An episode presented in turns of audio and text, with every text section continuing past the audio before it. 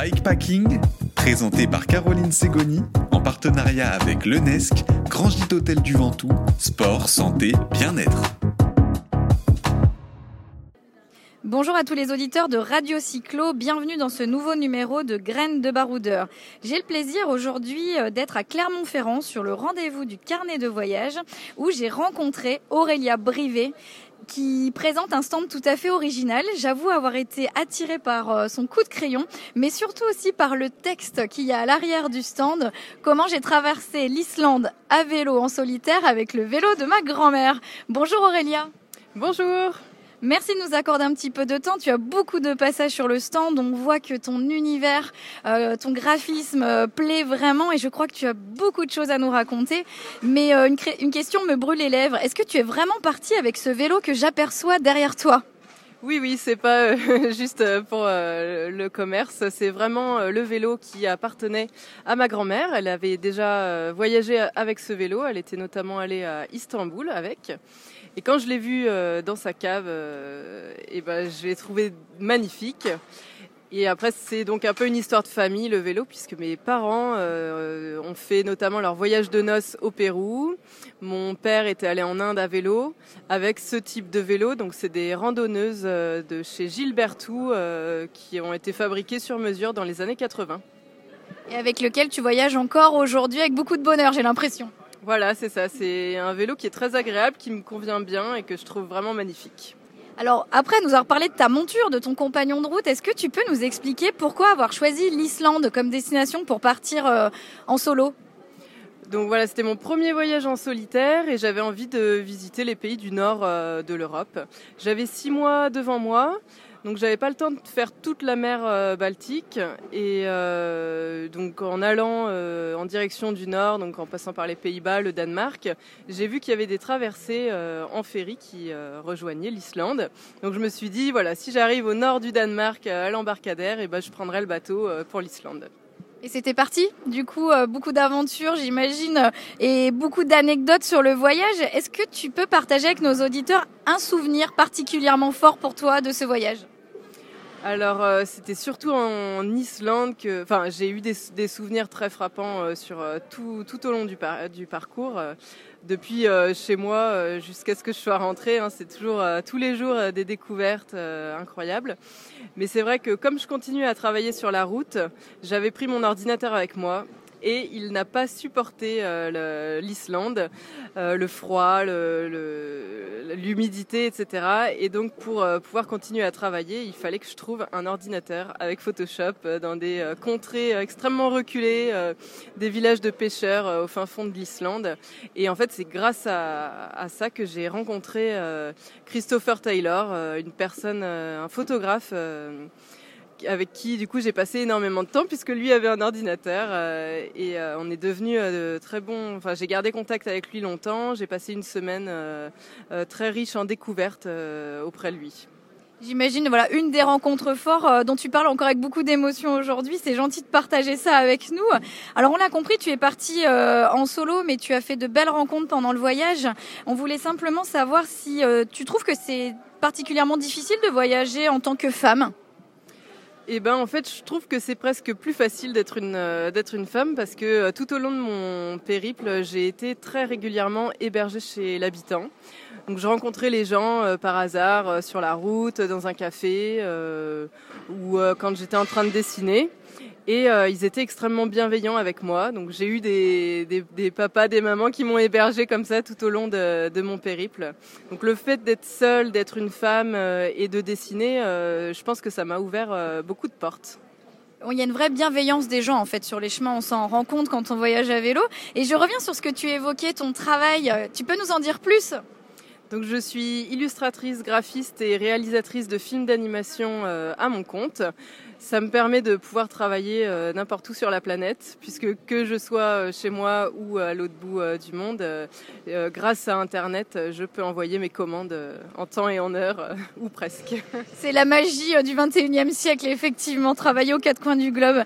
Alors justement, sur ton stand, tu présentes différentes réalisations, différentes cartes postales, on voit de la photo aussi, et un magnifique carnet de voyage. Alors comment s'appelle-t-il et parle-nous de ce livre, essaye de l'expliquer à nos auditeurs.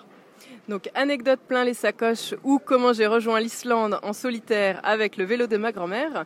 C'est euh, le carnet qui retrace euh, les anecdotes euh, du parcours, à la fois sous forme de croquis, de photos, de bandes dessinées, de textes. j'ai vraiment voulu retranscrire ce que je ressentais sur le moment par l'intermédiaire du dessin. Et comme je suis assez touche à tout, que j'aime bien la création en elle-même, mais que j'ai pas de, enfin voilà, j'ai orienté euh, le, euh, le contenu, enfin, j'ai orienté comment le visuel en fonction du contenu. Et ça donne un magnifique ouvrage. Je vous invite à le, le voir. On vous mettra quelques images, quelques liens euh, sur sous le podcast, sous le lien, parce que ça mérite vraiment le détour. Je peux vous dire que parmi la centaine de carnettistes présents ce week-end à Clermont-Ferrand, celui-ci est captivant. Et bravo Aurélia pour toute cette originalité. Après ce voyage en solitaire, j'ai cru comprendre que tu étais à quelques jours d'un nouveau grand départ à vélo, mais cette fois euh, en famille. Je vois la petite Agathe à côté de nous euh, qui, euh, qui, qui parcourt un petit peu les allées du stand et qui s'apprête à vivre un grand voyage. Alors elle le sait peut-être pas encore forcément, mais tu vas nous confier ta prochaine destination. Donc voilà, entre-temps, j'ai eu une petite fille qui a eu un an dernièrement et on part, on met le cap là sur l'Argentine. Donc on va prendre l'avion et puis pendant quatre mois, on va arpenter le nord-ouest de l'Argentine à vélo avec une petite carriole. Donc c'est une grande première là le voyage en famille avec le petit bout à l'arrière. Et combien de kilomètres euh, euh, vous imaginez faire? On a prévu un parcours assez light euh, parce qu'on ne sait pas, voilà, sur place avec l'altitude, avec la chaleur ou le froid en fonction des locaux. Donc je sais pas, peut-être 3000 km, mais on verra au gré du temps et, des rencontres. Et justement, à quelques jours du départ, il y a plein de sentiments, j'imagine, qui se bousculent. Dans quel état d'esprit tu es aujourd'hui avec ton compagnon?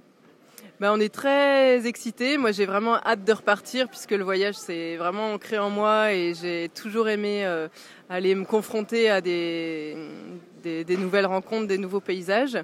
Euh, Anton, mon compagnon, est un peu plus mitigé puisqu'il a jamais quitté l'Europe et c'est la première fois qu'il va prendre l'avion. Donc euh, voilà, on, va voir comment ça se passe, mais je pense que ça va bien aller. Oh, puis il a une bonne guide avec lui, je pense qu'il peut te faire confiance, on te sent euh, euh, très organisée et confiante. Alors c'est un voyage un petit peu différent, comme tu le disais, il va y avoir une remorque à l'arrière de vos vélos. Est-ce que tu pars justement avec Berthe, avec ton fidèle compagnon de route? Ah bah jamais sans Berthe. oui oui, on a hésité parce que voilà Berthe a des pneus un peu fins pour euh, faire de la piste. Et il y a quelques petits, c'est pas des défauts, mais euh, voilà, c'est pas forcément adapté pour des, chemins euh, comme l'Argentine. Mais en même temps, non, on ne pourrait pas partir sans elle, donc je repars avec elle. Super. Et j'imagine beaucoup plus de matériel aussi à emmener du fait de l'âge de la petite, du fait que vous êtes en famille? C'est sûr que l'organisation de ce voyage a été un peu plus longue que, que le dernier où j'étais toute seule puisqu'il faut euh, ne rien oublier, euh, surtout pour, euh, pour Agathe. Donc voilà, penser aux couches, organiser d'autres logistiques. mais là, ça va. On part mercredi et je pense qu'on est quasiment prêt. plus qu'à emballer Berthe, justement, pour le départ. Bon, on va suivre ça avec beaucoup d'intérêt. Mais une dernière question. Est-ce que tu as un conseil sur un matériel, quelque chose d'indispensable à mettre dans ses sacoches pour un voyage? Eh ben, je pense que c'est son sourire.